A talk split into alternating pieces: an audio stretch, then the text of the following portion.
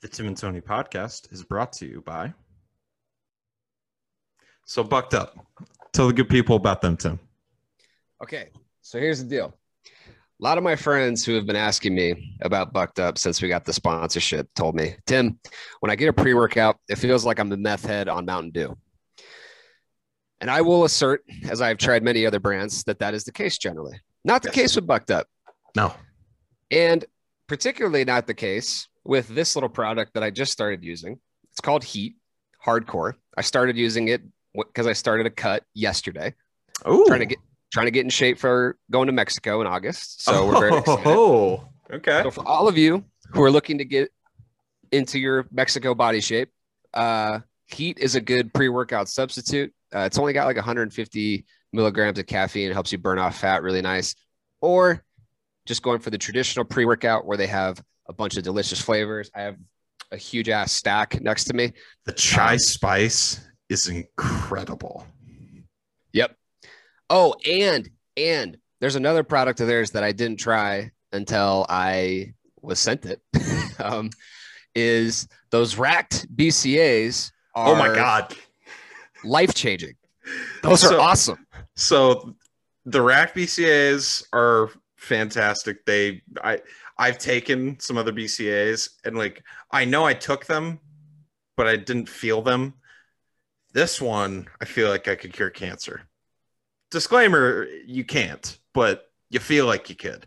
Um the Pumpocalypse. Oh boy.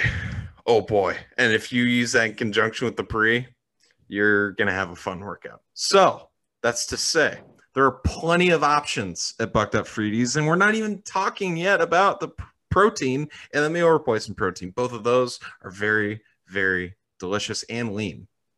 So, Tim, why don't you tell us about that promo code? Promo code again, go to buckedup.com. Use you can only use this online. You cannot use this at any in-store location. Go online to buckedup.com. The promo code is TNT20. That's spelled T A N D T 20 for 20% off your entire order. You can order one product, you can order 50 products. It's 20% off the whole damn thing. So go to buckedup.com today and let's start working towards those Mexico bodies. Yeah, yeah. Use use those supplements. It'll change your workout, change your life, like it did us. So let's talk about Tydal, Tim. Why do we love Tydal so much? I've got a Tydal sweatshirt on right now, and it is by far the most comfortable thing that I own in my entire closet. I absolutely love this hoodie that I have on, and they make the most comfortable gym attire that I've ever worn, frankly. Um, tried out a lot of brands. We're not going to name them on here, but you know who Oh, they are. Absolutely. And these guys make by far not only the most comfortable feeling clothing, they make the best looking clothing. They make you feel like a fucking badass in these things because they're perfectly tapered to make you feel very confident. And I mean, if we can feel like badasses, that's that's pretty impressive. So That's how you y'all y- y'all need to buy the stuff. I've got a hoodie. I've got a sleeveless hoodie that is just as douchey as it sounds, but fuck, is it comfortable? Um, their shirts are like Tim said, perfectly tapered. The shorts are incredible. So you know, you got to buy the stuff. And here's the thing, though, Tim. Why don't you tell them about that promo code? Okay, so on tydal.com, that is spelled T Y D A L.com. Use the promo code T and T15. That is T A N D 15 for 15% off your next order. off the whole store. Like you can get all their stuff. You can literally buy the entire stock of their website and you can get 15% off of all of that. And I suggest you do that because every single item that you buy there is going to be incredible. So, Tim, we've been off the air for a little bit. Uh, we've been dealing with something very fun, very enjoyable. It's called the uh, the bar exam. In that time, our team did something that hadn't done in our entire lifetimes. Uh, Phoenix Suns we beat the Clippers. Last time that we talked, we were talking after we had swept the Denver Nuggets. Uh, went well in the Clippers. I went to one of the games, and of course, that was one of the worst games that we played in the playoffs. And now I'm not allowed to go to any more uh, playoff games ever in my life. Um, then we went up 2 against the Milwaukee Bucks. We're feeling pretty good. Suns in four was said about as many times as it ever has. Uh, after game two, what happened? Yeah. So, uh, first of all, apologies for the long layoff. Um, this Suns run was the only thing keeping me from going quietly into that dark abyss. That oh, is. Come on, you're not gonna you're, you're not gonna follow the uh the interstellar f- go gentle into that good night. Like, come on. No, It's right- it I, I was right wasn't there going for you. gently. I was going very angrily, like off a bridge or something for the bar exam. Very tough. Fair- Don't recommend. Fair enough. And you Don't even recommend took at all. and you even took the easy way out. You t- you took the Arizona one. I did. I, I took the easy way out. That's that's how we do it. Um, so here's the thing. It's it's now been I want to say three weeks since uh, Game Six, and whenever somebody brings it up to me, like I was on a trip with some friends who are from out of state uh, this last weekend. Whenever somebody will bring it up to me, and they like try to joke around about it, I'm still just like, like you. They can see my face visibly like Yeah. shrink and die a little bit. Uh, so you, you asked me what happened. We went up 2-0. Uh, Giannis turned into like Shaq crossed with 2007 LeBron crossed with Magic. It was stupid. It was And he stupid. learned how to shoot free throws. Well, that's the most frustrating six. thing because he's going to come back and next season he's going to shoot 50% again. And it's only, again, there's a lot of things that take years off my life. This thing that we all follow called sports is wonderful because one fan base gets to be happy every year and the rest of us uh, just get to be miserable, Yeah. hopeful morons looking forward Yeah. to next year. Um, here's what I'll say a lot of Giannis love out I- there. I'm gonna hate him for probably the rest of my life. Yeah, and just to give some context, Phoenix fans hated Bill Russell. He beat us in what was it 74 or Well, 73? Well, he wasn't on the team when he beat us, but yes. I Or apologize. when yes. when the Celtics beat us, I don't believe he was on the team. I think he had already. there was a lot I of- think uh, he might have been the coach.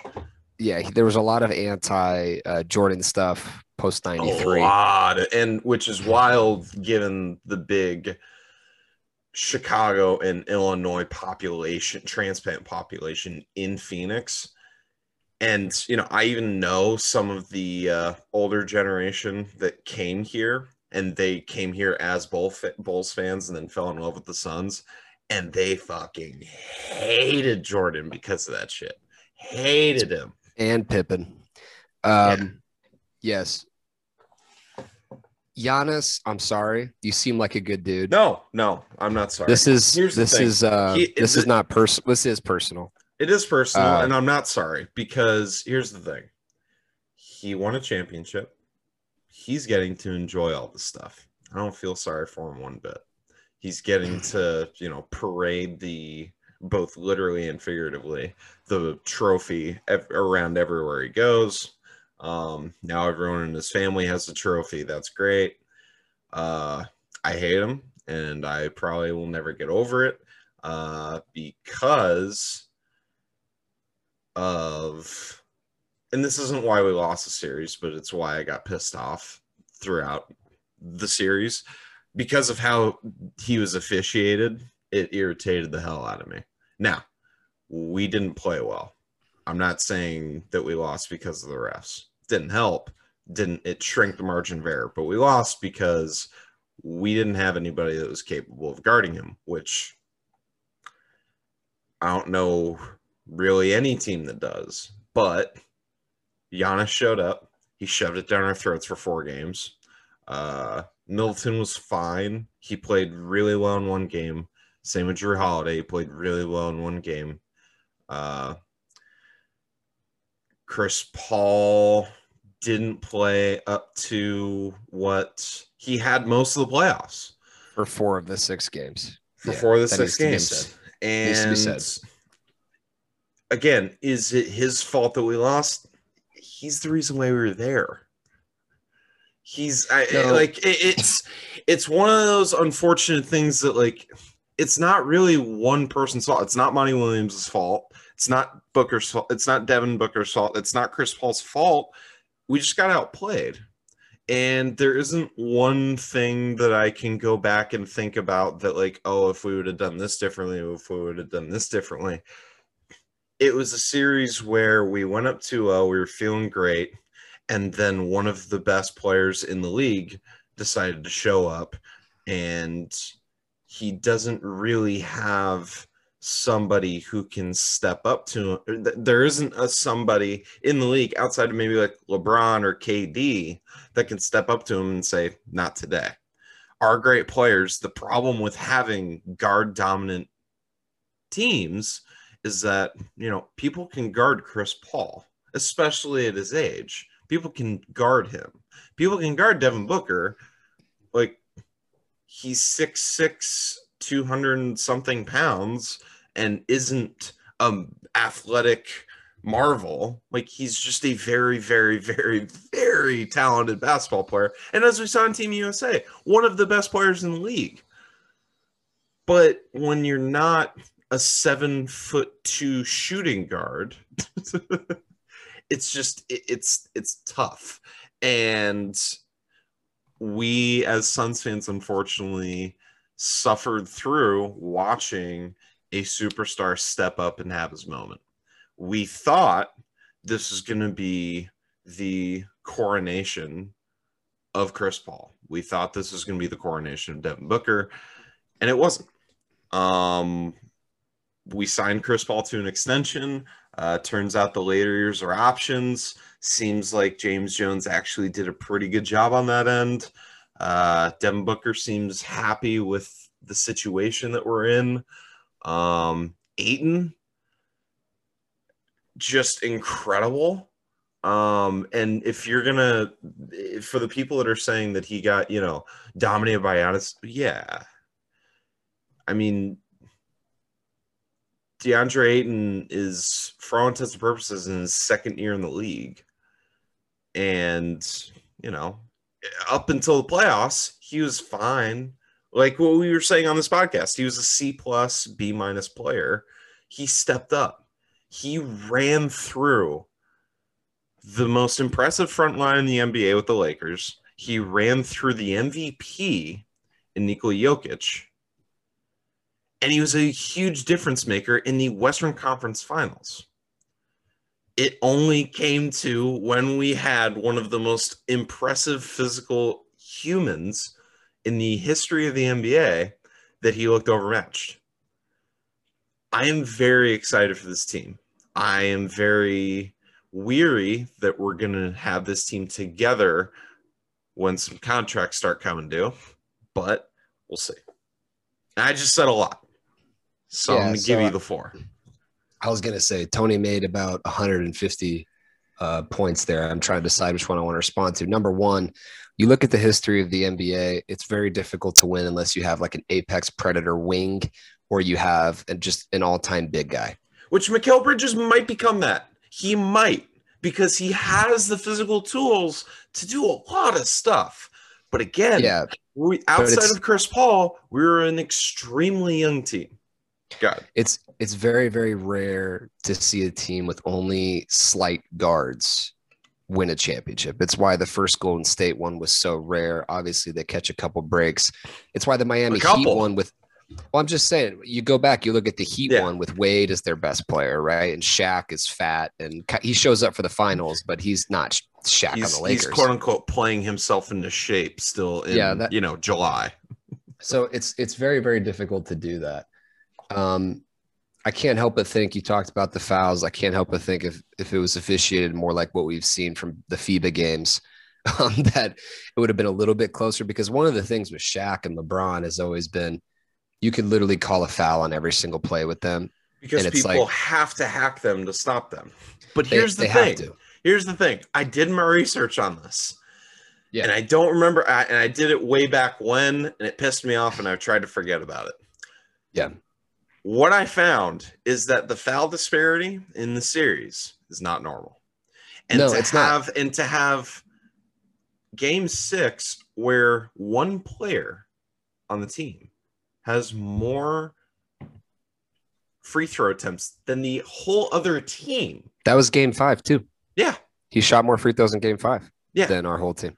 for that to Yeah. happen and for that to happen multiple times and for it not even really be that close in the team free throw shot uh, free throw attempt uh, totals that's crippling for a series that is vi- however you mix it that was going to be a close series and although it felt like it wasn't a close series because they won the last four and they gentlemen swept this because it because that happened, it didn't feel like a close series. It went six games. we win one more game, and it's a game seven. It was a very close series, and that game five. Now that you mentioned it, since you since you mentioned it, that game five, I will think about on my deathbed. Game five was one of the most excruciating, if not, and I think I even said this at the time, was the most excruciating loss I have ever been a part of as a fan. And I am a Patriots fan that suffered through two giant Super Bowls. that Yeah. game was the most excruciating loss of my life. If you would have told me at the beginning of the season that we would be tied 2 2 in the NBA Finals, Ayton's playing the best basketball of his life. Chris Paul's playing great. Devin Booker has arrived. 2 2. Devin Booker has the ball with the game on the line. If he scores, we win. If you would have told me that, if you would have told me that, I would have taken it every single time. And Yeah. unfortunately, the Bucks made a play, but we were right there.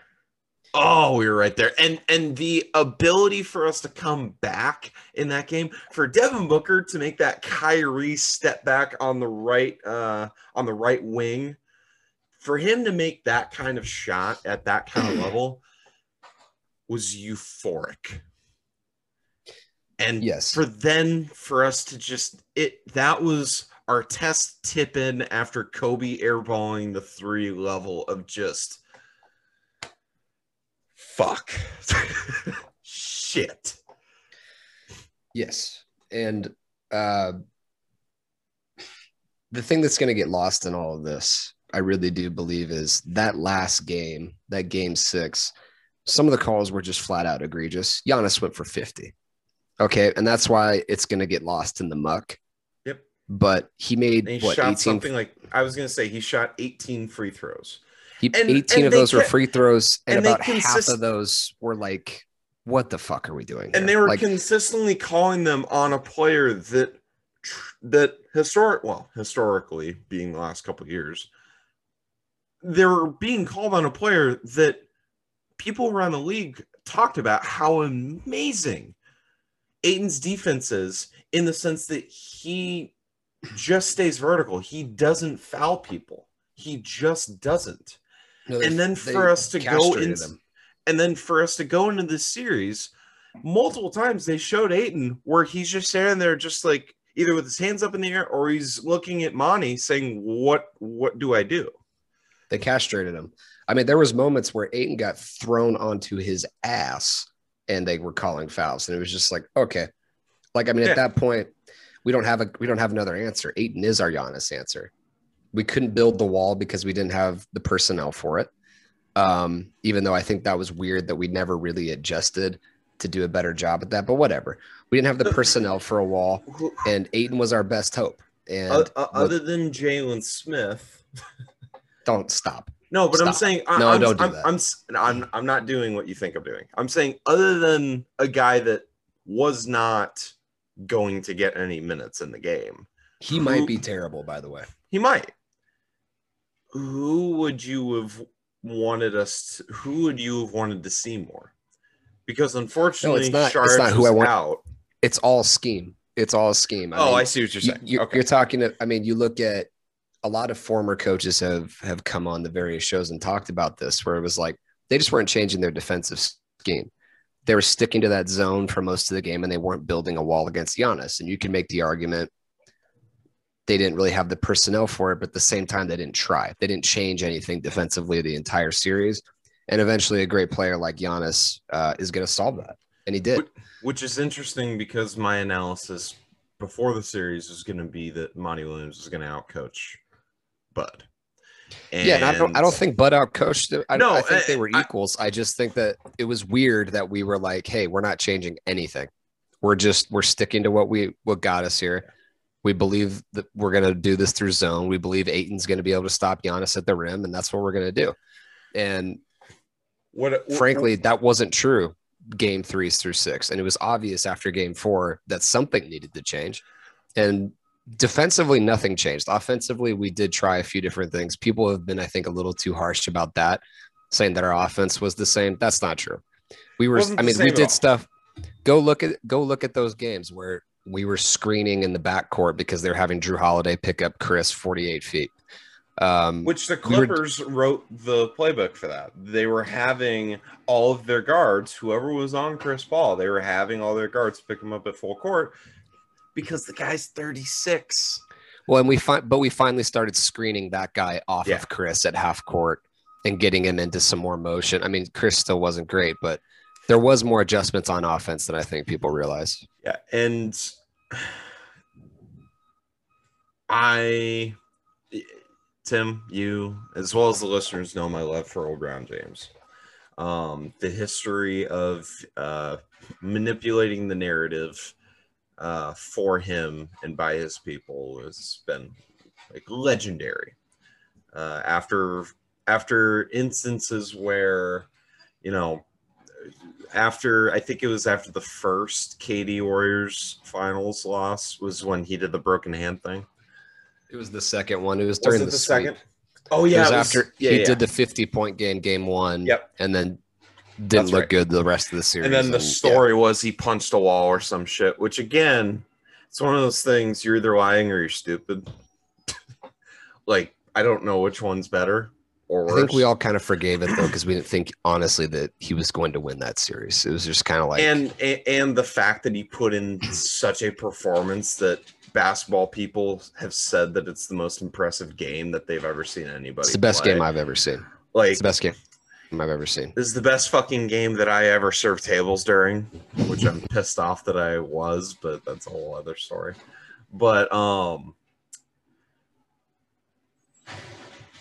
the fact that we know that Chris Paul had about five things wrong with him and there hasn't been a story about it.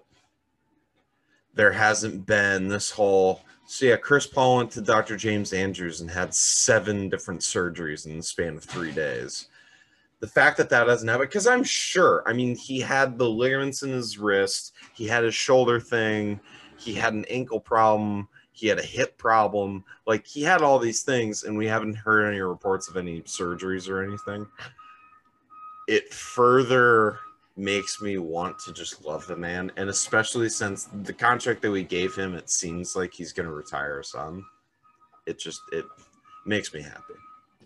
Yeah, and my last thing on on Chris. yeah, sorry, I, I I- I told you at the beginning of this it was going to be a five minute thing, and we're now twenty five ish minutes in. So sorry, I've, I've had two months worth of thoughts. Yeah. Um, there was this, this. this this is what happens, guys. We've been locked up in our rooms studying for the damn bar. We haven't actually gotten to talk because we know that we wanted to save these conversations for the pod. So here we go. there was this narrative that started in the finals that he might leave. And what I said at the time was um, this is how negotiating works. First of all, you're you're dealing with the shittiest owner in sports, and that is still true today. Second of all, Are we sure deal- the shittiest? yes. yes. I don't know. There's sure. probably some. That, Dan Snyder gives him a run for his money. is is the Houston guy? Is the Houston guy still on, on, with the Texans? The guy Here's who the did the, thing. whole uh the prisoners are running the asylum thing. Yeah, no, there's a difference between being an incompetent asshole Oh, and, And just being, being- a fucking racist. and being yeah, just being being completely racist and being a Okay. dipshit. And being and Sarver- unfortunately, and unfortunately for the Clippers, they had that and their owner with both of them and Donald Sterling, Yeah, and there's both there's, incompetent just, and a raging racist. there's Sarver who's like selling draft picks for money, not paying players who leave, like Yeah. who actively dismantled one of the greatest teams of all time and prevented them from winning. and about three times over. Not, not Yeah. like not not for nothing because Joe Johnson, Quentin Rich. Eh, anyways, But with the Chris Paul thing, it's like the media gets played like this often, and we see it where it's clearly his agent, and I I, I think he's with Excel, but I, I could be wrong on that. CAA Um, because he he's he- with CAA. His, his uh his guy was Leon Rose until Right. Okay. So left for the Knicks. That and that was why a lot of people were theorizing that he was going to go to the Knicks. that's how negotiating works. He wanted to be here. He said he wanted to be on the West Coast so that he could be close to his family, close to his house. He had an unbelievable year here. He clearly loves Monty Williams and Devin Booker. He was never going anywhere. But it's how you negotiate. You leak this shit to the media that he's going to leave so that you, he doesn't have to take a $10 million a year pay cut. And you see it on those last years. It's like, even with the quote unquote, he's going to leave, like, we got the better of him for those last two years. We're going to pay him a lot for up front for the next two years, which makes sense to anybody. Anybody would have done this deal. okay. Um, so I don't know. I just that that part of it was unbelievably annoying to me that we had to act like he might go somewhere else for a while because his agent was leaking shit to the media. Yeah, but now we know he's staying, and it seems like he's going to retire some, um, absent some some trade, which I'm not putting past Robert Sarver. Um, a question that I want you and the listeners to ponder, and we're going to move on to the movie that we're supposed to be reviewing today. I don't want an answer. Where, where Devin Booker, um, where Devin Booker is in your Phoenix sports rankings. It, it's it's interesting. It's it's very interesting. We need to do a separate uh, whole thing on this. I said that if you won, he's the greatest Phoenix athlete that we have, and I meant it. I think that that's still true. Um, because they lost, where that puts him, it's very difficult for me to put him over guys like Nash and Barkley. Um, specifically Nash, who did it over a longer period of time. Barkley was here two seasons, and people kind of gloss over that fact. Barkley is more Chris Paul. yeah, it- it's we're talking about the greatest Phoenix athlete. There's got to be a certain longevity here. Luis Gonzalez has one of the greatest moments in sports. Really, Randy only had one and a half good years. Randy Johnson's one of the greatest pitchers of all time. Was here for four years. Okay, like you've got to What? you've got to put everything into context. Randy What? Was It's- it's- lot, Randy was here longer than four years, but It was four or five years. He wasn't here very long. in fact, long. I think he won four Cy Youngs. but You re- got regardless. no. He, well, he showed up in 2000, left in 04, so uh, five years, I guess. But um, then but then he came back for like two or three. Eh, okay. re- regardless, the corpse, the corpse came back. Hey, you know what? Um, He, he came Like- back. He was done with the New York media and came back. yeah, because he's a because he's a curmudgeon. Um, There it is. um, He likes no, photography. Devin Devin is in the top five Phoenix athlete. I think that it's really hard to put him anywhere else. That doesn't mean he's top five greatest player who's ever played here. Top five most. He's top five in terms of what he's done here in the city for the city for the state. He's top five. I'm just. I, are you as sad as I am that we're now? uh We're too good to be in the lottery for Bronny James. So then that means that we could possibly get LeBron. Are you? Are you as sad as I am that we lost that?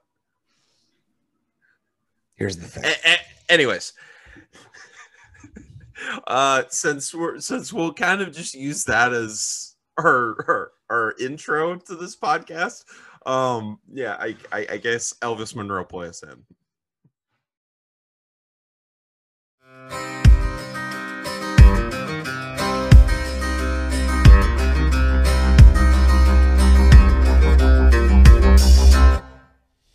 In a crowded room.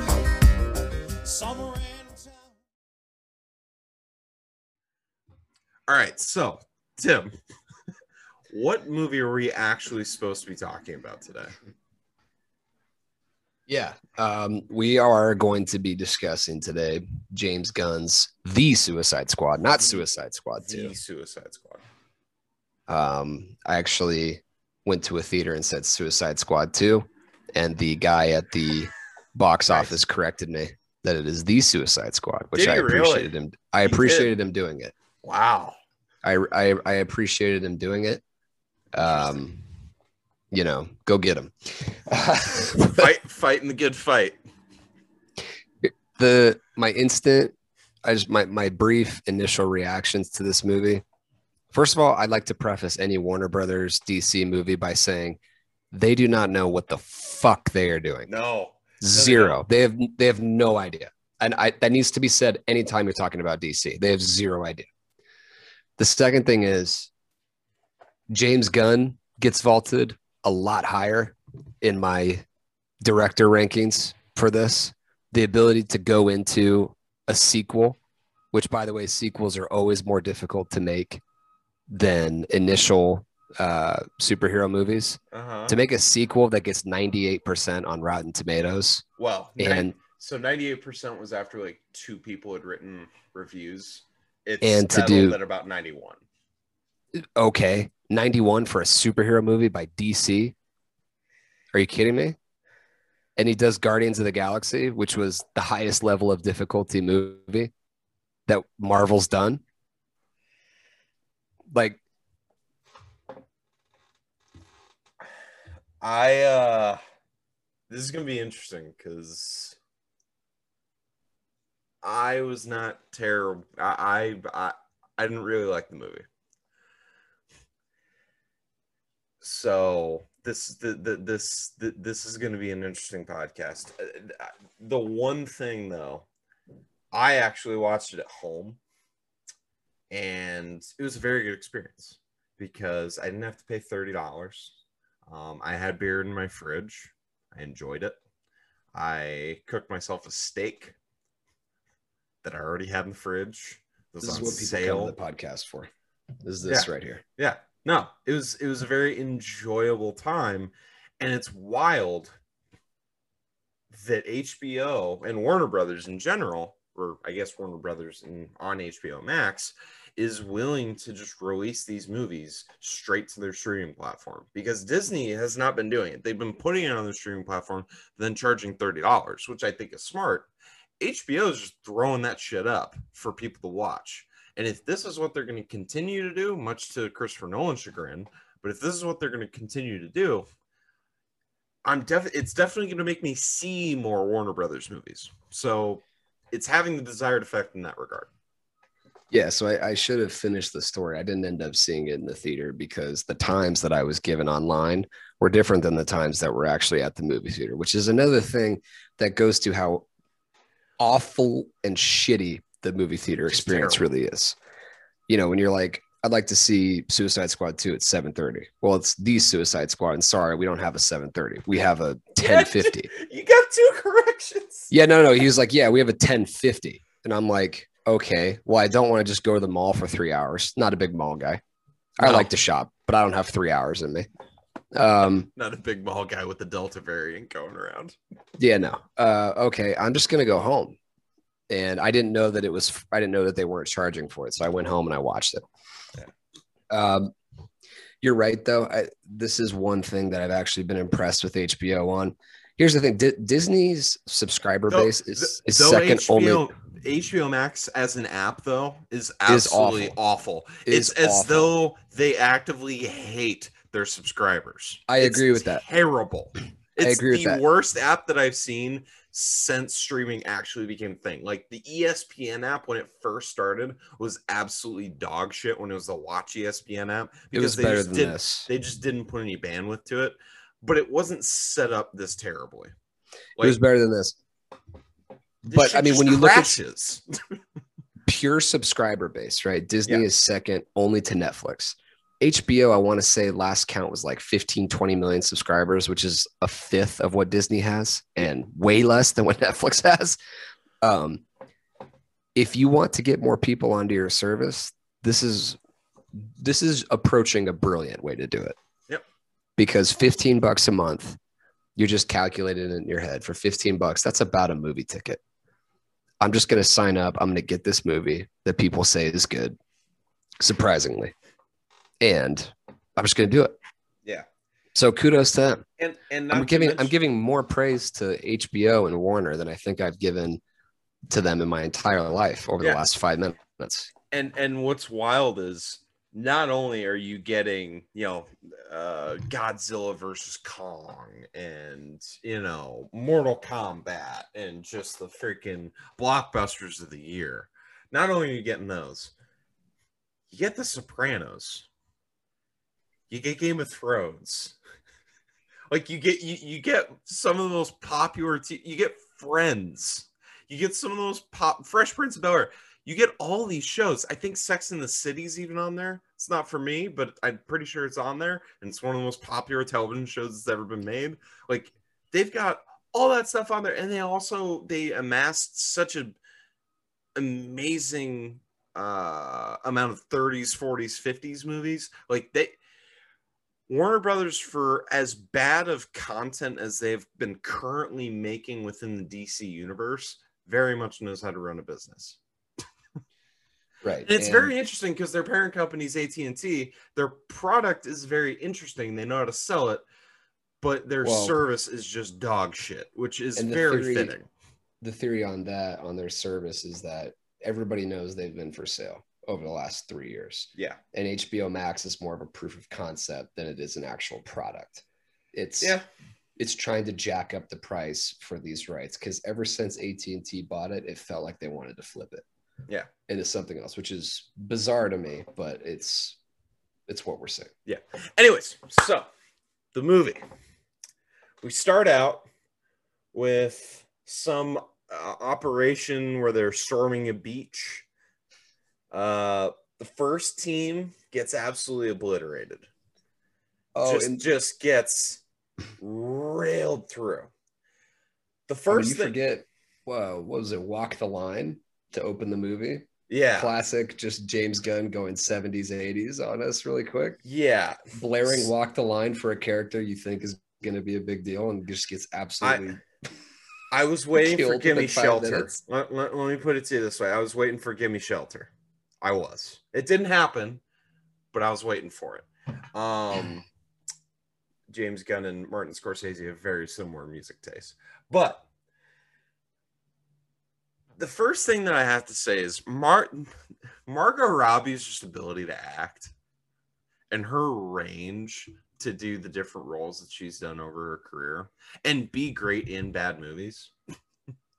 her ability to be a shining beacon of hope in a pile of shit, I will always find very inspiring. Well, and it, it should be said that it was announced today she's going to be in Wes Anderson's next movie. So It's, I mean, when you get the stamp of approval from people like Wes Anderson, from Quentin Tarantino, from these different just Leo. tentpole directors. Yeah, and and and you get the stamp of approval from different actors as Brad Pitt, uh, Leonardo DiCaprio. Like it's it's clear when you get the stamp of approval from Martin Scorsese, when you get all these different roles, Will Smith, all these different things that you get to do, and you just excel, and you're in many times the best part of the movie. She was the best part of Wolf of Wall Street. Leo was fantastic. Jonah Hill was incredible. She was the best part of the movie. And that happens. Focus, one of my favorites. She's the reason why the movie's good. But yeah, she's absolutely incredible. Uh they show us a scene that I'm pissed off about. They show us uh the people back at HQ gambling uh on who is going to die first. The reason why I'm pissed off is why were we not called to be in the scene? I, I don't think they should have they should have consulted with us, and we've been saying this for a while that gambling scenes, including uncut gems, they need some work. And here, Yeah. here's why they need some work because if you're betting on who's going to die first, it shouldn't be even odds across the board. No, Because Harley No. Quinn is there's like a weasel that can't swim. right. I mean, what was the the old guy with the long hairs ability? He threw balls like super accurately or whatever. Yeah, I'm like, yeah. if I saw that, I'd be like, oh, he. I, I probably would have bet him, even knowing how it turns out. I would have bet the Um, weasel just because I want that damn thing to die. I'm gonna see that thing in my nightmares for the rest of my life. that thing was frightening. Well, it didn't die either. It, it, didn't. gets up. Yeah, so they would have been whoever took the money on that's going to want their money back. yeah, Uh, first of all, that scene was hilarious, uh, and that's they they really painted it well from the very get go. Of this movie is going to be completely different than the first one, which is always it's just hard to pull off. I'm sorry, the first one was awful. It's one of the worst movies I've ever seen, yeah. and to come in and, and do this and make it entertaining and fun, You thought it was inc- entertaining and fun. Okay, it was okay. incredibly hard to do. Um, incredibly hard to do. So my first thought when I didn't realize that there were two different teams, uh, I thought this was going to be like a, you know, this was their plan.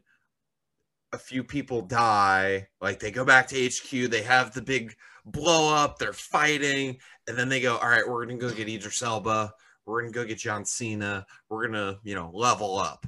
Nah, it was happening at the same time. But the first thought I had was, this operation must have been uh, done under the Trump administration with the level of, or lack thereof, of planning and ability that this They this talk operation shit had. about the U.S. president multiple times. yeah, yeah, It's very clear who they're referencing the Yeah. whole time.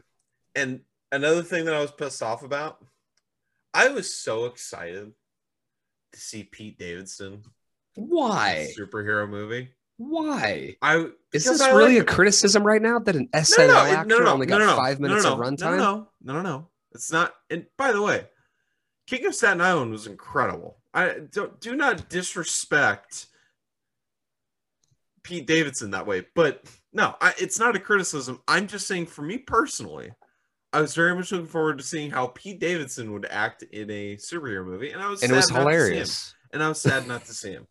It was hilarious. It was, He has was- face fucking blown off. yeah, yeah. It hurt my feelings. Is what I'm saying. Okay. And then So we far, get, these are and then we get a tough look for Savant. We, we, we get a tough look for him. He just fucking runs away. yeah. No, that's not a criticism. I'm just that that, that was a very funny moment of the movie where he just like, ah, fuck it, I'm out. I'd rather get the chip exploded in my brain than deal with this shit. Yeah, that's funny. I'm out. That's objectively funny. So so then we see, you know, Operation or Team One doesn't go so well. It was a diversion for Team Two. And that's when we get uh, introduced to Idris Elba and John Uh. Cena. Uh, apparently, Idris Elba's character uh, shot Bloodsport. Su- Bloodsport shot Superman with a kryptonite bullet. Uh, though Very smart. Superman didn't die, um, which is one of the reasons why I'm any movie with Superman in it. There's no stakes because the man can't die. Um, bothers me. Obviously, he's not in this movie, but needs to be said. Uh, someone can't die, you kind of lose me, which is why Endgame, please, I will say this a million times, please don't bring back Tony Stark.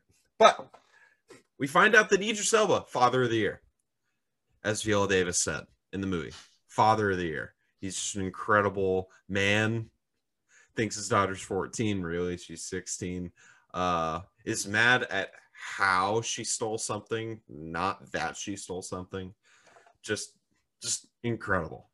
Who watches fucking TV on a watch? It's unbelievable. we will soon, I'm sure. It's a I'm great sure. two minutes. Yeah, I'm sure. I'm sure we'll be watching TV and I'll watch this soon. Um, Viola Davis highlighting that they have that their prison has the highest mortality rate in the U.S. prison system. That's impressive. that is with how awful our prison system is. That is wow. Like that. Yeah, her- that really smacked on the screen when it happened. her character Waller, this was my complaint in the last one, is I was like, You're telling me an operative of the US government is this evil, horrible person, and you guys don't want to delve into how interesting that is? You Yeah. guys just don't even want to talk about that. And she's like an afterthought the entire time. She, she, she, Whereas Viola this one leans into it. But Viola Davis, I would still say deserves better. She is one of the best working actors that we have right now. You got to let that character breathe more. You got to give it more They totally did time. They Eh, totally did though. They go Yeah. all the way into it. they just let her be angry and they just let her be an asshole. There's got to be a Yeah, reason why she's doing this. There is a reason she's receiving direct orders from the president of the United States to run this horrible program where they send prisoners in to clean up their shit. Yeah, okay, but she's like enjoying it. Why is she enjoying it? Yes. Like Be- there's there, there- we, we we're given like no backstory or That's the first movie's fault. That's the first movie. This movie's job isn't to go back and lay foundation again. It was to the make first a good mov- movie. And if The the, fir- backstory hadn't been given in the first one, that that that that speaks to the level of difficulty that a hmm. sequel has. That is That's what a I'm saying. to a bad first movie. When you're making a sequel to one of the worst movies of all time, there's going to be problems with the background of the characters you bring forward. That's why they killed one of the guys right off the bat because they did the world's shittiest job at creating these characters. And James Gunn decided that he wanted to make a sequel to it. And because of that, you're going to have to do a lot of heavy lifting with the backstories of the characters if you're going to make. she's a you're gonna get Bond villain. She's a Bond villain. Bond, Bond villains, very villains get Bo- Bond villains get more backstory than this. no, no, I know no, why no, no, Blofeld no, no. does shit more than why she does her stuff. He got his face burned, or I think it was Blofeld that got his face burned off. Not, not the point. Like it's, uh, she's just an asshole, and she's willing to freaking use Idris Elba's child to get him to join the Suicide Squad. Like, yeah. it's just it, it, and for no other reason than she's just an asshole. Then just power hungry, U.S. government, colonialism. I don't know. There's all of it there. I- I- if you're gonna cast Viola Davis, you don't just have her play one note. Like I don't know. It's just it- she she could have done so much more in this movie. Like just look at Ma Rainey's Black Power. Other than she was incredible. a stand-in for U.S. imperialism, that's not enough for you. That's that's too she small a part. more. She can do more. Is what I'm saying. She's way better of an actor than basically acting at the being asked to do a character development arc So what? at the she? level of John Cena. Should they have just put her in the John Cena role and let her No, guys' no. faces open? No, what I'm saying is, it's like gi- gi- give me something to where she's not just barking orders. Give me, gi- give me She's just a military general. That's it. That's all she is. She's a stand-in for Yeah, U.S. Imperialism. That's it. It, it didn't I think that's a for me. pretty big part. It I don't know if, if you ask me, that's like probably the most important character in the whole thing. But okay. and and, and and it might be, but not. th- There just wasn't a lot of. And okay, I have to say that our resident DC expert Sean Malavy, he did tell me that the movie, unlike its predecessor, is very um, faithful to the uh, to the subject uh, to the IP. The first one was Dick. Okay. And this Yes. shit now where David Ayer is coming out being like, they There's didn't use my cut. Yeah, I want to use my cut. Stop. release Stop. the Ayer cut. Stop. Let's do it. Stop. Give me a No. five-hour no, I version don't. of awfulness. No, we don't. No, we don't. We just saw what happens. We just saw what happens. You got a longer, shitty movie. I don't want to see that ever again. As long as I live, I never want to see that again. That was the worst idea I've ever seen. We'll we'll do a ten-year anniversary of it. I won't be on it. It'll just be you on a mic. That thing was and awful. It'll be me. And by the way, I, I'm sorry. Like you made a shitty movie. I don't want to see more of it. Yeah. We're- No, nobody needs to see the Ayer cut, and that's why it hasn't been all that much of a thing. But No. Restore the Snyderverse is, I believe, the highest trending topic on Twitter ever. But regardless, Congratulations. That's that's not this movie. So, Viola Davis would have wished more. You disagree. That's fine. The John Cena character got a couple laughs out of me because we get introduced to him, and he is here to do one thing and one thing only. He is here to make fun of old white men, Yep. specifically old white conservatives, and it's Yep. Blatantly.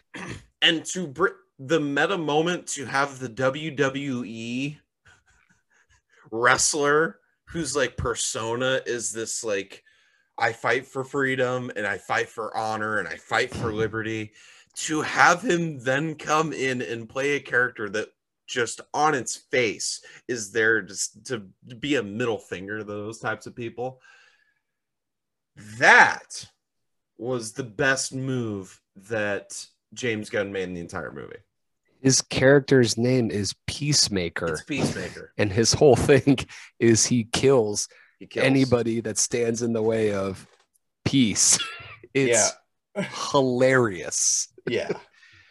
I mean, Yeah, the I- scene where he shoots the laptop into the bathtub and the guy gets electrocuted, I laughed for 20 seconds. Yeah. yeah. I mean, it's it, that character decision was incredible. And the conversation between him and Idris Elba was just like, why are you so violent? Why do you just go to kill? And he goes, for liberty. So funny. For freedom. It's so funny. I, I do what I need to do for this country. It's just like, oh yeah. He's okay. always talking about killing people for liberty. It's hilarious. It's great. I'm sorry. That's that's hilarious. So, this might be the most important question that I have for you for the whole movie. Would you get the polka dot man for for your kid's birthday party?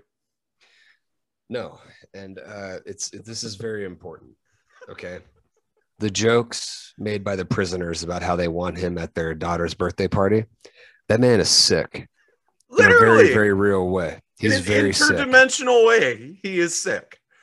That is one of the most fucked up, sad characters that I've seen in a superhero movie. I didn't think any of it was funny. And I we thought it was- watched the Joker.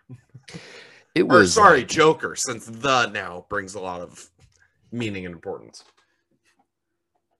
Hang on, I'm having a brief aneurysm. Okay, um, the polka dot man. Don't worry, First of the- all- don't worry, the Joker is coming. conceptually funny. I didn't personally find it funny at all. I thought it was sad and horrifying to watch. and something you can only do in a rated R movie. where, where he's seeing his mom just everywhere and it Yeah, motivates him like to that. kill. It was yeah, oh. That's right. We first find out about it. He's like, I just picture the enemy as my mother, and that I can do it. It's like, oh my And I god. think and then I think it was Margot Robbie that looks at him like, Are you okay? Yeah, and just that whole scene where they're talking to each other after they accidentally kill the freedom not accidentally, they kill the freedom fighters because they're dipshits. Yeah. um what I appreciated about that moment is that they weren't trying to do a Deadpool ripoff. It was funny, but in a different way that Deadpool is funny. They didn't try to steal any of the the the stereotypes from Deadpool and put it into their rated R superhero movie. They did a different version and showed that's hey, you know what? Sometimes the best movie isn't always the one that's going to make the most money. If you're Disney, if you're fucking Disney and you've got this formula down, yeah, go ahead and make the most money possible. And make a PG 13 version. If you're Warner Brothers and you need something different, you need to be putting out the best films possible. By, by all And accounts, whatever that Deadpool 3 requires. is going to be R though, which is exciting. I doubt it. Highly See? doubt it. we'll see. Highly, highly doubt it. If you're Disney, it's different. If you're HBO trying to build a use trying to build a fan base that is And non-existent right now, And if you're just HBO in general, like you're the Do home something of different. Game of Thrones. do something different. You're the home of a lot of just very graphic, like Band of Brothers, just very graphic shows. because your PG 13 offerings have been some of the worst shit I've ever seen in my life. It really has been. And when you castrate your directors in that way who want to do different things, Yep. you I don't know what you're doing with that. Like you're not Disney. You don't have the same people working on your stuff. You're never gonna have like if you had James Gunn like under contract for the next 10 years, then Which okay, you you can try some like big money action flick, but even Yeah. Guardians of the Galaxy would have been better as an R-rated movie. It just wasn't because Disney loves money. And it But if doesn't need H- to be like it- leaning on the R rating can be a crutch that can bring some like B level movies up to an A level movie, and it can be because you can you just have more space to work with, but it can also be a crutch. And I honestly thought that it was a crutch in this movie. No way. This movie was objectively hilarious. Like this was probably other than Deadpool the funniest superhero movie I've seen. Really?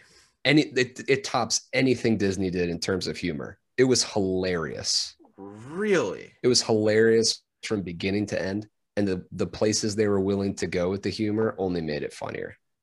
Because th- God, I- this movie this movie could only be made by a desperate studio like Warner Brothers. That- Okay, oh, if- okay. No, no, no. If you're Disney, if you're Disney, you're not making this movie ever. Desperate is the perfect word. It is. Yeah, no, yeah. it totally is. You're not doing any of this stuff. perfect word. They tried to do way too many things in this movie, and they didn't focus on the things that they could have that could have been so great. They had some of the best actors that we currently have working. It's They not- had it- Viola Davis, they had Idris Oscar Elba. It's, it's not. not, Oscar bait. It's and not. it's never intended to be. I, I it's just understand that. funny. It's I making understand that. But you have Viola Davis in the house. You have her play one note. You have Idris Elba in the house. You have him play one note. You it's a superhero movie. You have Robert Downey Jr. playing one note for 17 movies. It's a superhero Okay, movie. I- but are, are okay? Are you are you really gonna say? it's a superhero movie. are you What are you talking about? are- are- okay, but are you really gonna tell me that you're gonna compare any of these people to the performance that Robert Downey Jr. gave in all these movies? You're talking about one note performances. Superhero movies but- are but then- inherently by their nature one note But then, performances. but then you bring up the greatest one note performance that we've probably ever seen. I could do any of American them. Chris cinema. Evans, it's one note the entire time. Yeah, and nobody's saying that he should be getting any awards. It was Okay, but he's a better actor than just doing one note, but it's a fucking superhero movie where you have love- 12 different actors. is he? I love Chris Evans, but Uh, he's better in Knives Out as an actor. He's doing way Oh, different things in that movie. no, you're right. That's what that's so that's what I'm saying. I- when, when you have movies where you're trying to that balance 12 You're right. different superhero personalities, you try to play the the guy's best note and just do it over and over again. Yeah, I mean, that's what that's the complaint about these movies in, in terms of like their artistic value is that okay. Then then maybe I'm more so seeing it in this movie than uh, than other superhero movies that I've seen. I I, I don't know. It just it, it it didn't connect with me. Um, but real quick, because I'm gonna ask you the second most important question. Have you ever heard of the term starfish used to describe someone's butthole? yes, You have multiple times, I have. many times, Really? many times. Yes, Oh. that is definitely a thing. Interesting. Like many times. Like like to the point I feel like right now you're asking me what a nut sack is. Yes, I've heard it many times. Really?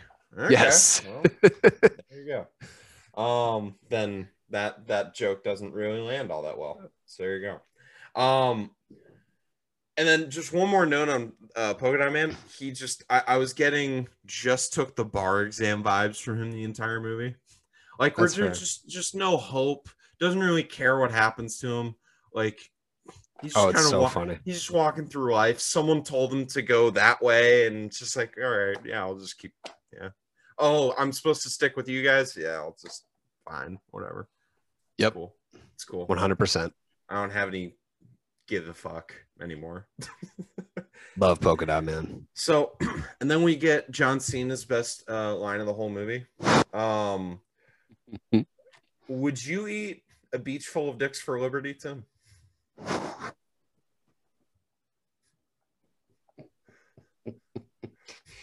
The fact that it's it's just that again, that's a, an example of a line you're never going to see by Disney No. for so many reasons, but the number one being ever since Iron Man 1, they're afraid to do any real societal criticisms Which boy, and we've talked about it. Boy, did they in Iron Man One. Because they didn't care. Again, they were desperate. So they were willing to take these huge swings that in retrospect don't seem that huge, but at the time were huge. This movie takes that kind of swing. Yeah. Where it's like, hey, you know what? We're going to make fun of the military industrial complex for two hours. That's Which what we're going to do today. Because by casting John Cena, you're gonna generally studios cast John Cena to get a certain type of fan into the door, Yes. which is famously why why he was cast in Bumblebee. Yep. because they were trying to get more than just Hasbro fans into the door. Very ballsy, very desperate. That character worked because I know that's about the extent of John Cena's acting level. You just saw the best of it. And congratulations, which He's is going to make a lot of money. gonna make a ton of money. He's the rock. Yep. And you know, the compare I'm allow me to be the first person to compare the two. Yeah. No kidding. Coming off Fast Nine. Yep.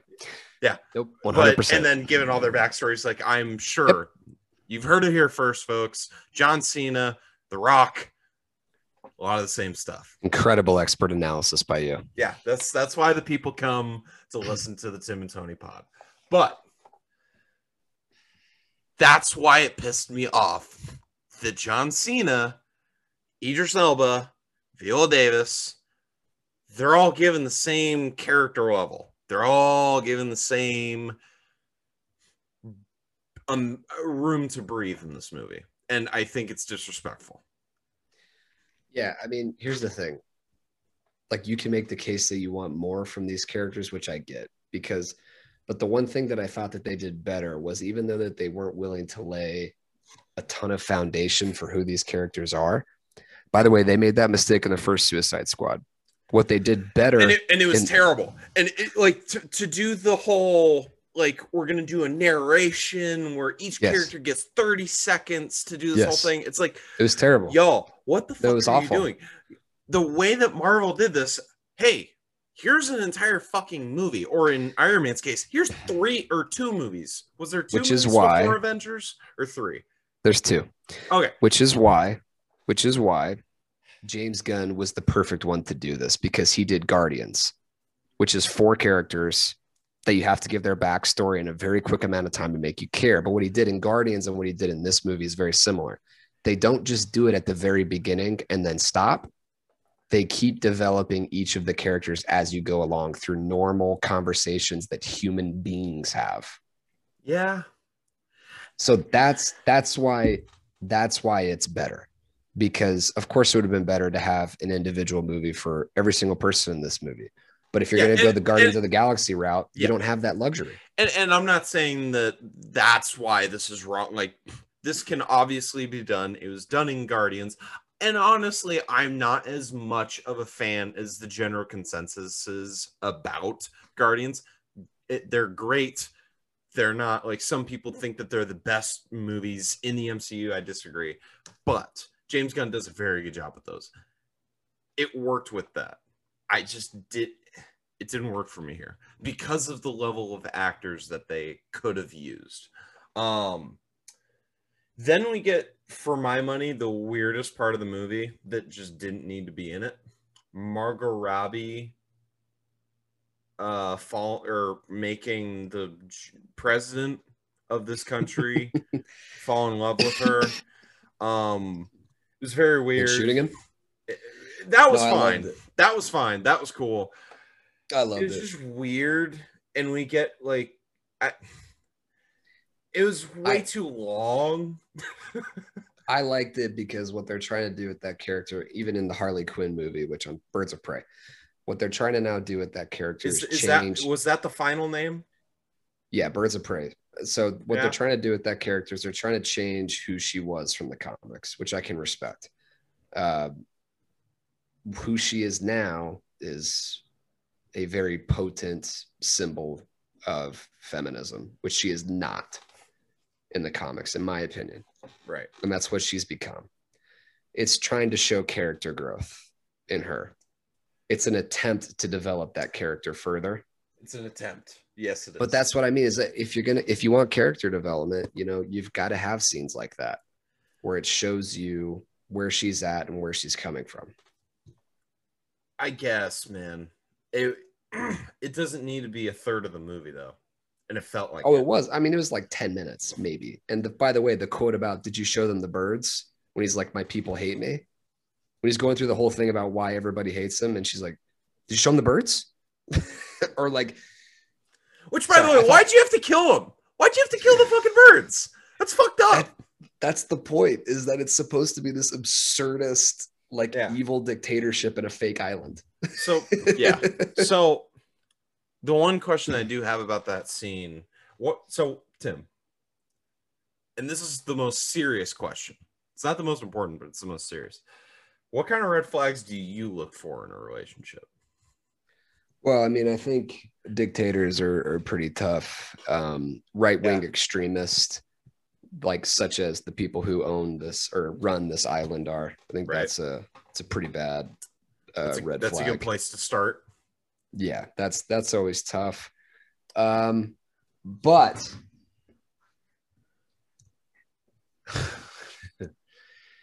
number one red flag. Oh, yeah. Oh, oh, hold on. Get give the people a second to get a pen and pad, pen and pad out, or get their phone out to get open the notes app. Give them give, give them one second. if you hear this quote, first of all, if they just come out as being like a like a MAGA Trump supporter, you know it's rough. But And we've all and, and- we've all made the mistake. Yeah, we've made the Uh, mistake, but and- but you and- need but you need to look out for this one thing. Yeah. When they say I didn't care who won the election last year, that means that means they are a big time Trump person and they just won't admit it. They will do the well, like the I support weed and gay marriage. I'm not like a super Trump person, but when you actually get into it with them, you need to be careful out there, everybody. yeah for all the people that are trying to figure out whether they should swipe left or right on people that say that they are either apolitical or that they are you know they're independent that's that's a special new kind of dog whistle because you're it's to the point now where you're either one side or you're the other. It's there, there's no real middle ground anymore. I wish there was. I really do. Um the majority uh, or the plurality of people in this country are in, registered independent. Um it's it's a weird time to be in american politics which we're going to get into in a, uh future episode of this podcast but um it's it's a red flag that we all need to be looking out for. If because if you're so ashamed of it that you don't even want to say it that brings with it a whole other list of neuroses and issues if someone's just It shows that you know that it's fucked up what one side is doing. do it And it's mildly annoying what the other side's doing, but you're still going to go with the other side because you know that benefits you which real for some inherent reason. Real quick, Tim, we're recording this. It's August 10th, 4 p.m. Celtics just signed Dennis Schroeder to a one year, $5.9 million contract. His agent should be disbarred. His agent, That's all I'm gonna say. his agent is.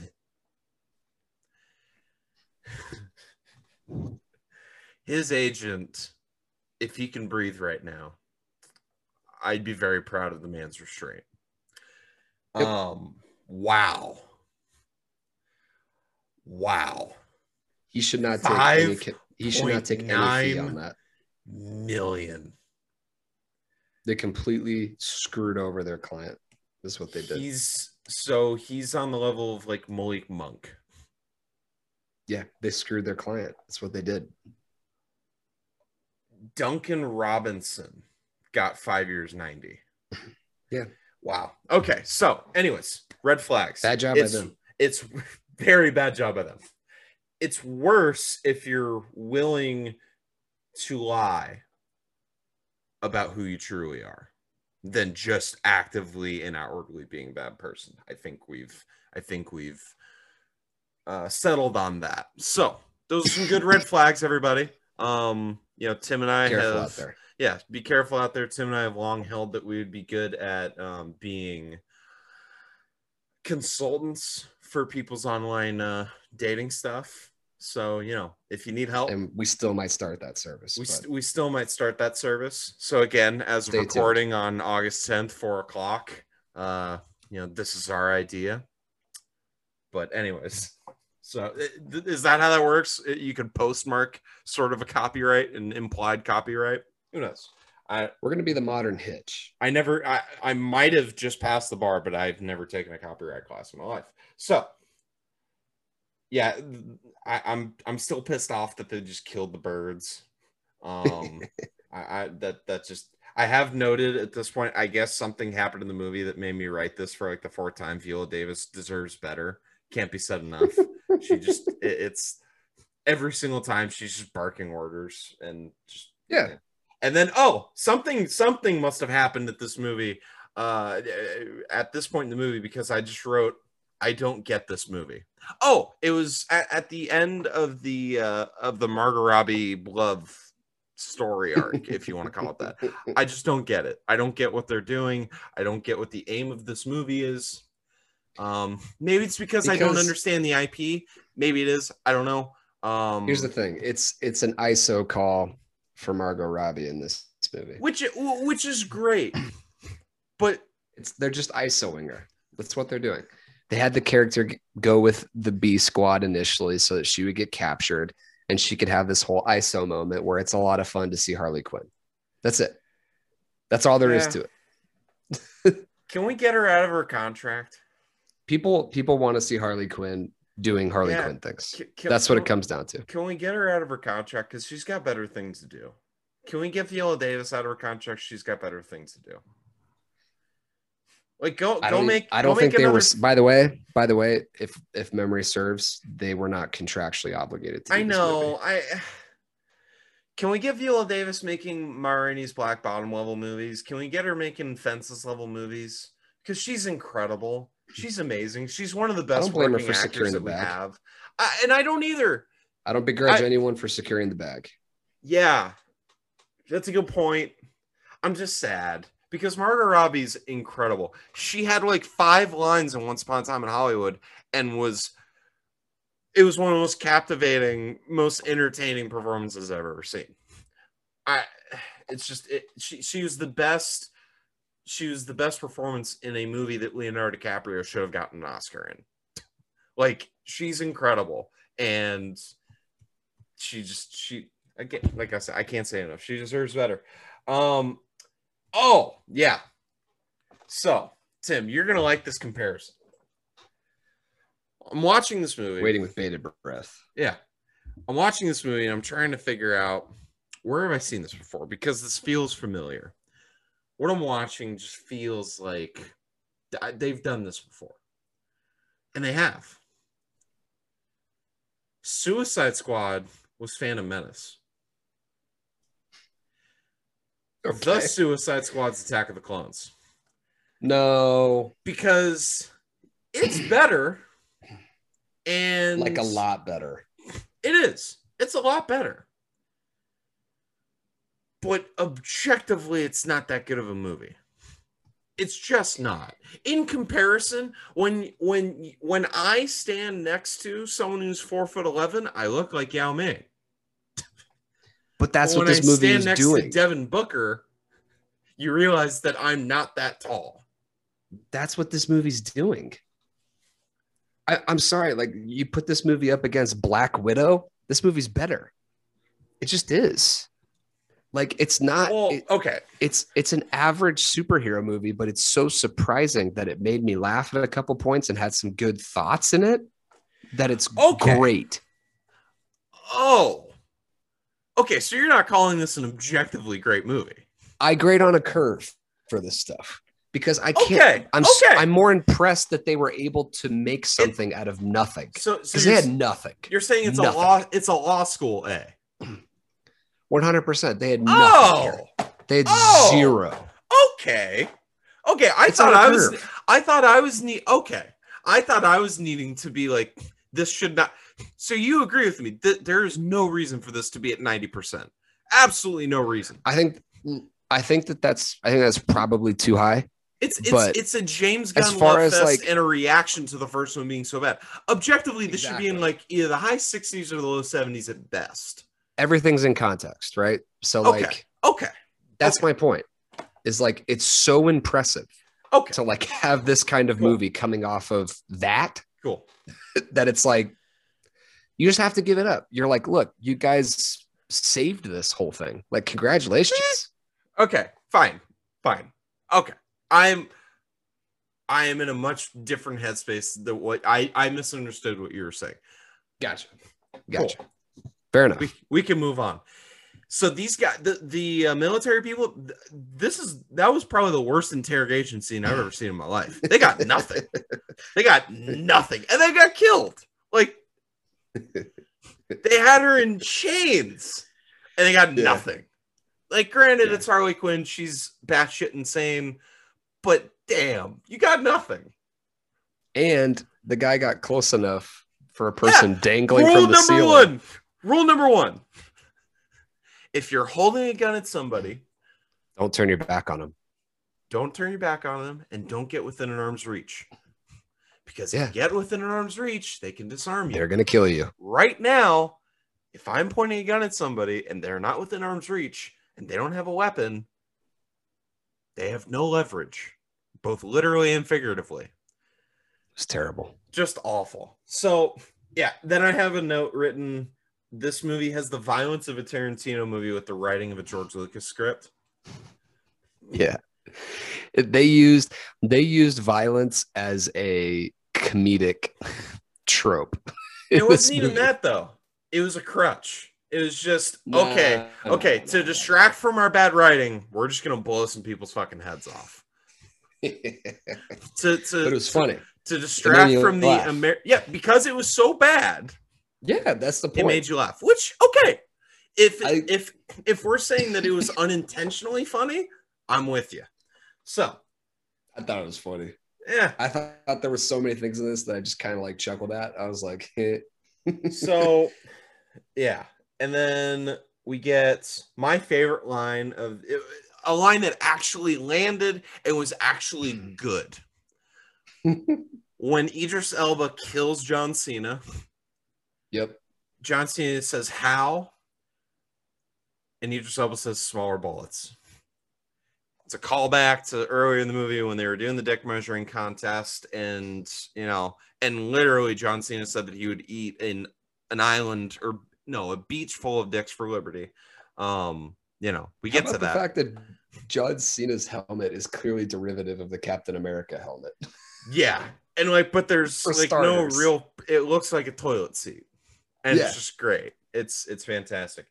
Um, yeah, I don't really have much else to say about this movie. Um, I thought it was odd the people that they decided to bring back, and I, I like to bring back uh Kevin Spacey's foil from House of Cards. To bring Rick Flag back. I, I, I don't know who is asking for So- Rick Flag to come back. I do have some thoughts on this because again, everything happens in context. So what, Oh, I a lot thought of you were gonna say everything happens for a reason. no, no, no. I, I don't believe in that. I don't either. That's why I was gonna. I I thought this Um, podcast was about to take a turn. No, no, no, no. So the first movie, famously, the entire cast got squad tattoos. They built it up. They hyped this movie up. This movie, this movie, before it ever came out, Margot Robbie said it was the greatest superhero movie of all time. Which Before the before the movie came out, which I think I texted you and I just with I'm scared. I think Because I, th- I think it said I, I think I said at the beginning, and I if I said this, I couldn't agree more. This movie's about to go out like a wet fart. I'm scared. You Yeah. don't make those comments, especially when we have the recent history with superhero movies. You just don't say that. And it, You know it what? You, you you know who didn't have to say that about their superhero movie? this one. Well, no, but I'm saying you know who didn't have to say it? Christopher Nolan, Christian Bale. They didn't have to say it about their movie, and it was. It's just it's weird to do that. It's a weird choice. It's but a bad aside move. from that, It's a bad move because They were- you got you you and I are both hopefully about to start our careers as attorneys. One of the biggest things that I've been told that you need to do when talking to a client, manage expectations. If you're not able to manage expectations correctly, no matter what you do, you could do the best job in the world. If you didn't do that correctly, the client will always think you fucked up. Margot Robbie, as I've said, this is a pro Margot Robbie podcast you got to manage expectations correctly. If you say that this one was more fun than the first one, okay. If you say that this one is going to probably do better than the second one or than the first one, sure. That doesn't pop, obviously, as a soundbite, but you got to manage ex- expectations better than, like, this is better than The Dark Knight. This is better than Endgame. This is better than, you know, insert whatever great superhero movie that we've had. yeah, and I, I think there's two actors that everybody wanted to see come back: Will Smith, Margot Robbie.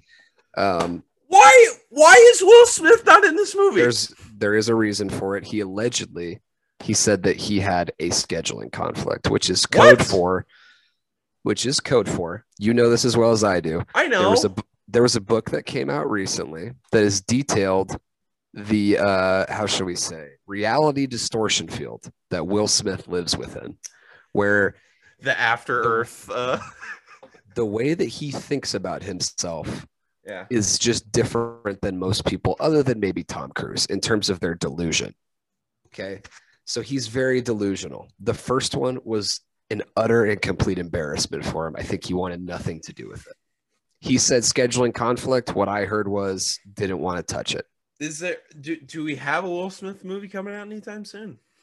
Don't know, but he claimed that there was. A, he claimed there's a filming conflict. Like that's what he said.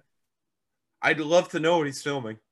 It wasn't like uh, it wasn't like they wanted him. It wasn't a purposeful slight. It's just he said he Okay. couldn't do it, which Okay. to me is like he didn't want to do it. He's Will Smith. He can he can push around anybody's filming schedule. Which, which in at, at that point, then I re- I respect his decision because it was it was the right decision. he wasn't very good in the first one. Nobody Uh, was. Nobody could. be. Nobody was. Nobody could. be. Nobody was good. The other two actors, the guy that shoots on fire and the like sewer dwelling alligator, uh, I'm happy they replaced him with the shark. The shark was funny. or hold the shark. We're gonna get there. Um, yeah, I just Eh, the stuff with the starfish and the the set piece at the end, fine. Uh, some people I've seen some people say that it was a cool parallel to see Margot Robbie go into a vat of something again. If you really want to use that as a callback, that shows how low level of movie making you're doing. Um, I don't know. Uh, it was I, I can't. I, that's a pretty fucked up thing to make, where it's a starfish that literally like plants seeds on people's face and like rips away the front of your face. You know what is a callback for me too? It's That's a callback wild. to the no, it's a it's a callback to the beginning of Guardians 2 where they're fighting that absurd blob monster Oh yeah, because it, it just it was that's what Gunn does. Like his villains are always hysterical in some way. They're always goofy. yeah. Like there's always some sort like I know that it, this comes from comic books, but it doesn't surprise me that he was inspired by that character because that's the type of people he wants to be in his movies. These absurdist villains Yeah. that make no sense whatsoever but are horrifying. Yeah, and you know it was fine. It's not the worst super or super villain I've ever seen. Certainly, it wasn't the best. If I never watch this movie again, I'll call myself lucky. Um, so Tim, I, I I think it's pretty obvious who the MVP of the movie is. The shark. Yeah. There's one option. It's King Shark. He's incredible. He's the one bright spot of the movie. Um, with exception of, uh, I think I actually said that literally same thing about John Cena's character. So you know, there you go. But Him using Sylvester Stallone as a character actor, much like he used Bradley Cooper and Vin Diesel as character actors, yeah, hilarious. and uh, when Shark's funny. And I Every time he opens his mouth, I laugh. I didn't know that Sylvester Stallone was the voice until I saw the opening credits and it says with Sylvester Stallone. I'm like, oh, what is he in this movie? And I look it up. I'm like, oh, that's awesome. That's cool. That it's he funny. was that he was willing to do that. That's almost a self parody of Yeah, his voice and great. his acting style. And yeah, and you know, I love self parody, self deprecation. That's one of my favorite things to do. that's what that character is. That's why I love John Cena in the movie. He was a close second. He got he got all of my second place votes for MVP. But King Shark, I mean, him making the little figurine uh for It's the hilarious. for the little uh bomb charge, just great. Nom noms. moments of him, yeah, nom noms, just like it's it's fantastic. It's what Um, that fucking alligator guy should have been. That movie was so unnecessarily serious. Yeah. Anyway, I, they were I don't want to trying first to make the Dark Knight, but a team up. Like that's That what they were trying sucked. to do, and it was just terrible. The movie um, sucked. So, what'd you learn from this movie? What was your limbo lesson? Because I learned a very good lesson. Um, do, do, you, do you need a second? No, I learned that look, I there's this famous saying that desperation is the mother of invention. Oh, oh, That is what's going on here. oh! that is what this movie is inherently. Okay. They handed the they handed the car keys to James Gunn and then they got out of his way because they've learned that when they meddle too much the way Disney does to success, when they try to do the Disney thing and get in there and meddle with every little plot point, they don't know what the fuck they're doing. They turn the car keys over. They let him do this movie that is going to piss off half the country if they actually think about it. Which, by the way, I'm They always won't. surprised by the movies that that half doesn't get pissed off about because there's been a couple that they absolutely love that is making fun of them blatantly. There's Um, there's there's people that still think the Wolf of Wall Street's a playbook, so Yep. they won't they won't get it. So it's been a while since we've been able to give out. Oh, oh, hold on. Who would you want to be in this movie?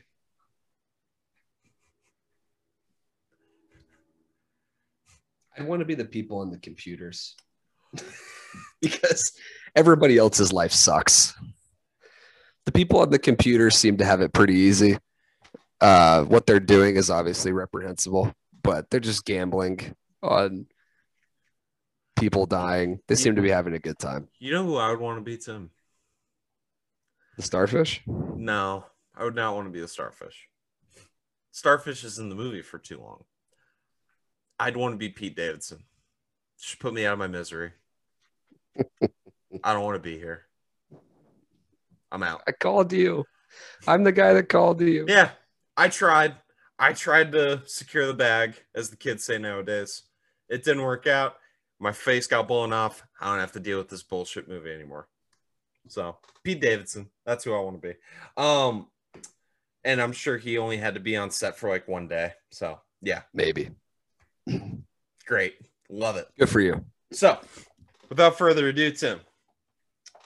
Oh, my limbo lesson. Uh, sorry, hold on. Limbo lesson. Not all bad movies need to be remade. Like, Oh, that's if if there's I- a bit, go ahead.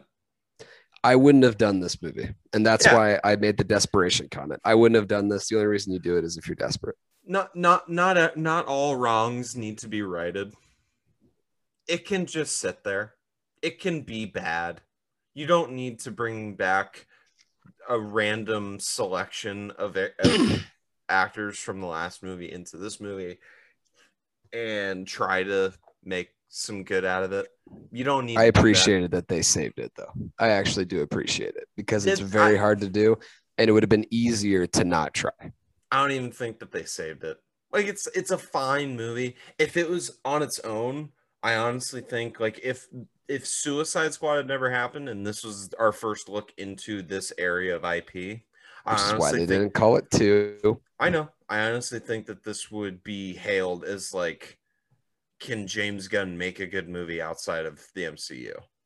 No, that's not true. That's not fair at all. It's it, it's just not That's not fair at all. when put up against the first one. Oh my god, it's like put it in the Louvre. but it's just kind of it's a fine movie. I'll never watch it again. They were willing to reinvent the entire concept to make a movie that was both hilarious and kind of timely. Just I'm just saying it's being good. Willing to do something doesn't It's a B necessarily plus. mean you should have. It's not. Yeah, like the Snyder cut, by the way. the Snyder Cut should have happened. It was incredible, and I'm happy that we have it. I'm not. I wish I'd never wasted time on it. Well, because not only did you waste the four hours in your eyes, not only did you waste the four hours to watch it, but then you wasted the two hours talking about it with me and Sean. And if I remember Never correctly, you upset. tried not talking about it on the pod about it. It was it was an incredible performance by you. But Tried. without further ado, Tim, the Ted Cruz Award for that character in the movie that you'd like to punch right in the face, who would it be? Well, I mean, I think that for this movie specifically, it should be renamed the Dick Cheney Award um, because it's clearly John Cena. Yeah, He's clearly a mockery of that warmongering right wing conservatism that, by the way, I used to find horrifying. And now apparently his daughter is like our saving grace. Uh, it's just, it's a weird world we live in. yeah. apparently all these right wingers that I was terrified of are like actually uh, the middle now in America. Yeah, They're the moderates and the independents. Um, Yeah. turns out John McCain, Mitt Romney, Liz Cheney, turns Meghan out McCain are just they might be Democrats in today's world. I don't know. they might be. know. Everything's weird. Nothing makes sense anymore. So yeah, it's John Cena. Uh I would love to with the mask on or off, I'd like to punch that dude in the face. Um but would you rather punch Ted Cruz or Peacemaker? Hmm, I don't know because I'm trying to think if me punching Peacemaker would like cause Ted Cruz to mean tweet me, which is like my number one goal in life. I want to be in a Twitter fight with Ted Cruz. If you're listening, please at me. Um, you're a stupid and horrible human being, and I would really love to have a Twitter fight with your immature So, but don't you think that's what he would respond with if you punched him in the face? He would just start mean tweeting you. I don't know. I think he's such a just a bitch. Yeah. that he'd probably like go down and he'd do the I've been in the hospital for weeks thing and like try to garner sympathy for it. Meanwhile, I'd be Yeah. like a hero. or who knows i mean his the reactions that we've seen when someone does something fucked up to him his reaction is generally to try and be their friend That's So, true. He he, might, might- actually like really He might come on the pod. if I did that. yeah he might come on the pod Yeah, no kidding. I mean, like as long as well, that's the thing though, because I'm not like insulting his wife or his father. So I don't know if true. he would be I don't know true. if he'd be as kind about that because he's again, he's a bitch. And Yeah. he just takes that stuff as like I don't even know. Anyway. that's true that's true yeah so i don't really have any other thoughts about this movie. I hope james gunn finds his home right back in the marvel cinematic universe. Unfortunately i'm pretty sure i saw that peacemaker's getting his own fucking spin-off which makes me throw up in my mouth. Um uh i'm i i might watch it. I don't think i need to see it. Here's the thing: they've they've ruined this DC universe so extensively. i'm damaged I have to. only Uh, no, I have. I have to adjust my expectations. Okay, we're not. We're not getting a, a Marvel competitor. We're getting more. we're getting We're getting something that can compete on like the Fast and Furious level. whoa Where no stop yes, no no And what I mean by No. that, what I mean by that is very simply, this is. Is it going to be fun to watch? Okay, good. No. Congratulations. It doesn't have to make sense. It just has to be fun to watch. fast and furious made me cry on multiple occasions But stop that's because you're a pussy. That's different. and i and that same disposition is being brought over to these other movies, and I'm not feeling the same way. Listen, I, I think You want to talk about grading on a curve? That's we fine. need to bring in more toxic masculinity into this podcast. That's all I'm saying. I think that's the first time I've called you a pussy on air. I think so. Easily. And I and you've called that, and you've called me that so much off air. I don't even feel the need to defend myself because I just don't care. Right. Because It's just everybody, toxic masculinity, just a nice little dose of it. because everybody knows that you're just being uh uh what's uh this is gonna have much less of a punch since this is gonna groundhog day what's the character's name in groundhog day where he talks about how like real men don't cry so anyways you're that. You're being that and it's okay. Everybody knows it. If it makes you feel better i'm happy for you. But just know. In my insecure heart. just know that Fast and Furious, it has transcended such a level of movie making to now we all love these characters so much they could make a bad movie and it doesn't matter. Because you're just getting to spend more time with family with cars with corona what else more could you want this movie i'm sitting around where the movie just feels like it's flailing around the entire time. It's trying to grasp for air, it's trying to get to dry land. It might have washed the tide might have washed it up to dry land, maybe, but it didn't get there on its own. And it might have even got there despite its own efforts. So that's how I feel about it. It's it was fine. I hope I never have to watch it again. And the fact that it's 90% and the fact that some people are saying that it's the best superhero movie that they've seen is just laughable. It's disappointing. It's insulting.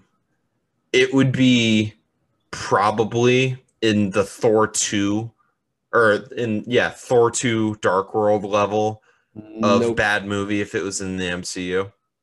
Nope. So that's where I am. Definitely not. So Tim, uh the much anticipated almost famous pod it might be coming. Might be coming, but if it doesn't, what's the next thing that we're doing? There's a lot of options here. There is. you know there's there's been there's been a lot of movies made uh over over time over the last hundred years Yeah. but here's the thing we Yep. need to come back with a bang we need to come back with a movie that is going to get the juices flowing so to speak Oh, and that's why we're going to do oh. national treasure what? for the next for the next podcast we are doing Nicolas Cage Whoa! in National Whoa! Treasure. You want to talk about toxic masculinity? We're bringing it back. We're bringing it back. Whoa! We're doing it. We're just going to do it. That is not what. So here, okay, for everybody listening, I assumed I knew where he was going with this, given what we were talking about before this pod. Tim just threw me the curveball of all curveballs, national treasure. I I- believe you want to talk just- about bad movies? That's I what bel- we're doing. I believe we just hit an anniversary of sorts on the second movie. Or no, no, the second movie came out in 2007. So never mind. Whoa! Damn. You I'm know, glad. You, I'm glad that you, you know that Ben. Franklin invented the bifocal, right, Tim? that's right.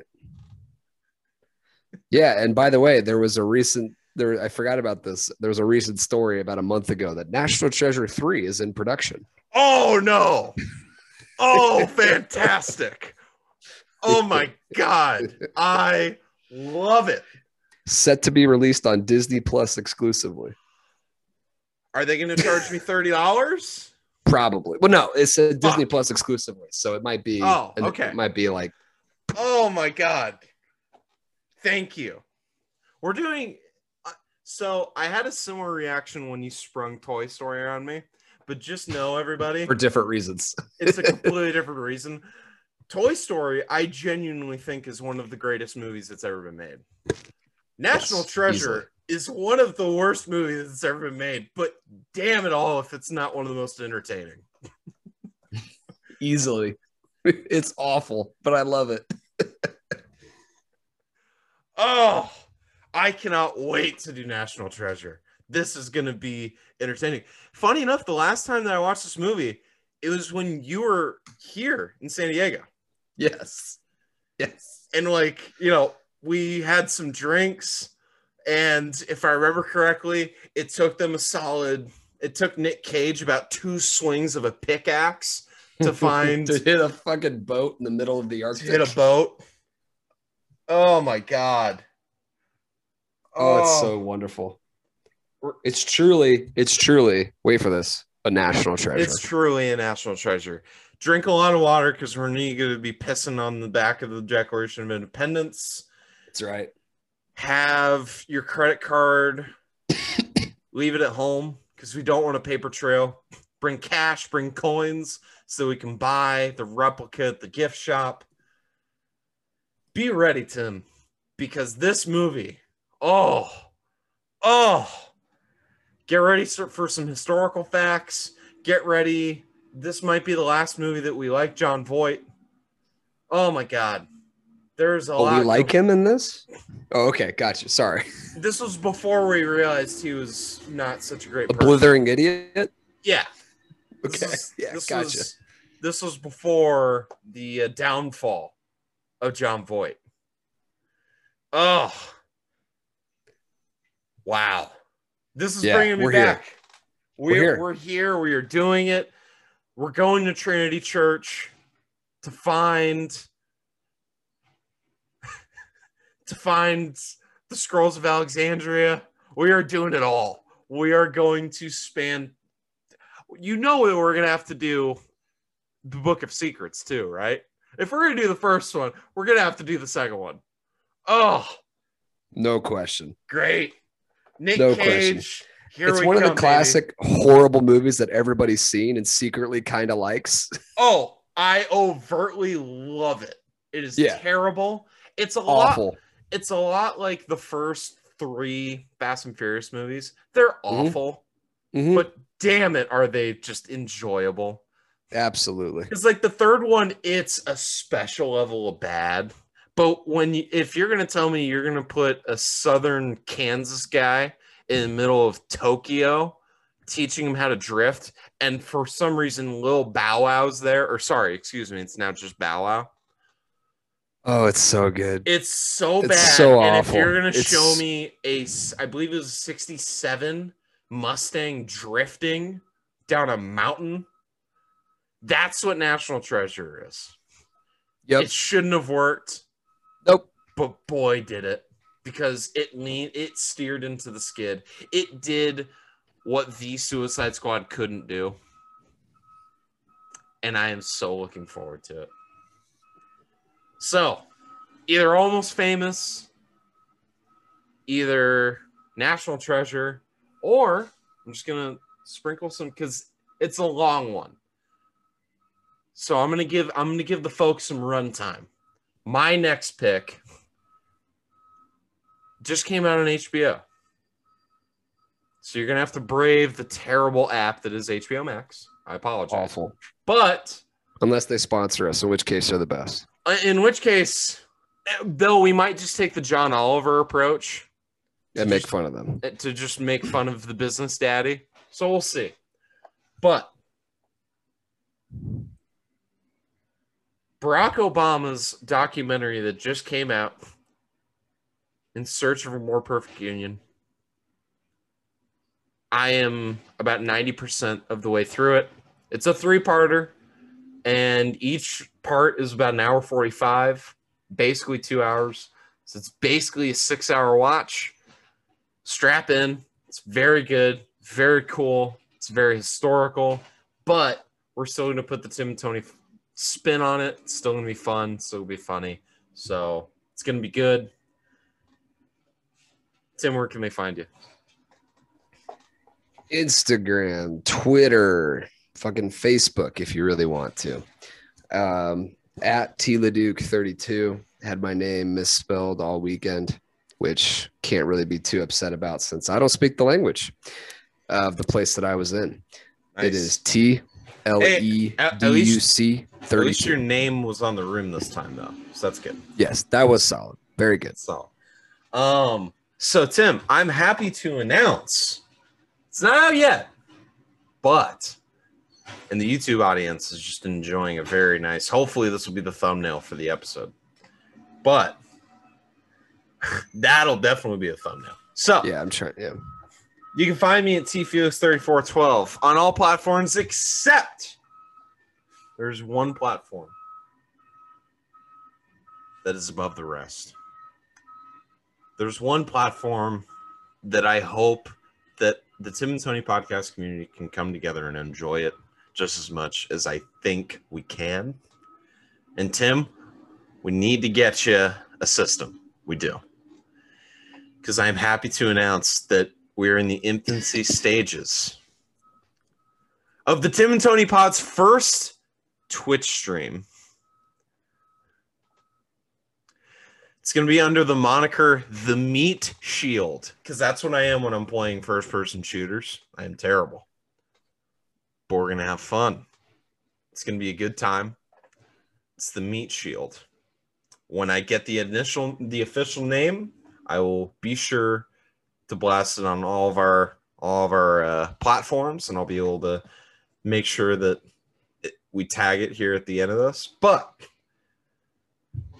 we're gonna have some fun. We're, we're it's gonna be a good time. We're gonna be fighting the hackers in Warzone. We're gonna be trying to take over the world in Sid Meier's Civilization Five. We're gonna be, you know, trying to go 19 and 0 in Madden. We're gonna try and bring the Phoenix Suns the first championship in 2K. Hopefully, PC players will be able to play uh, the show sometime soon. It's on Xbox, but it's not on the show. So hopefully that'll happen soon. It's gonna be a good time. So, Tim, it's good to be back. It's good to be back. Tim's wearing Tydal stuff. I'm wearing bucked up stuff. We're in full swing. We are excited. We are no longer burrowed under the mountain of studying that we need to be doing. So we are back out. Good to be back. Can't wait to do the upcoming episodes. Thank you guys for listening. And as always, Ted Cruz, for the love of God, please go fuck yourself. Elvis Monroe, please play us out.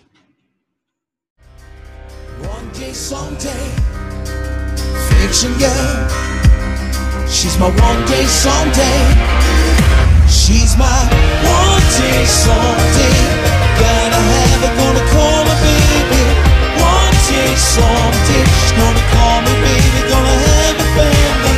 I can see it in her eyes. Our future's so, so bright. Gonna wake up by his side. One day, someday. She's my one day, someday. Fiction girl. She's my one day, someday.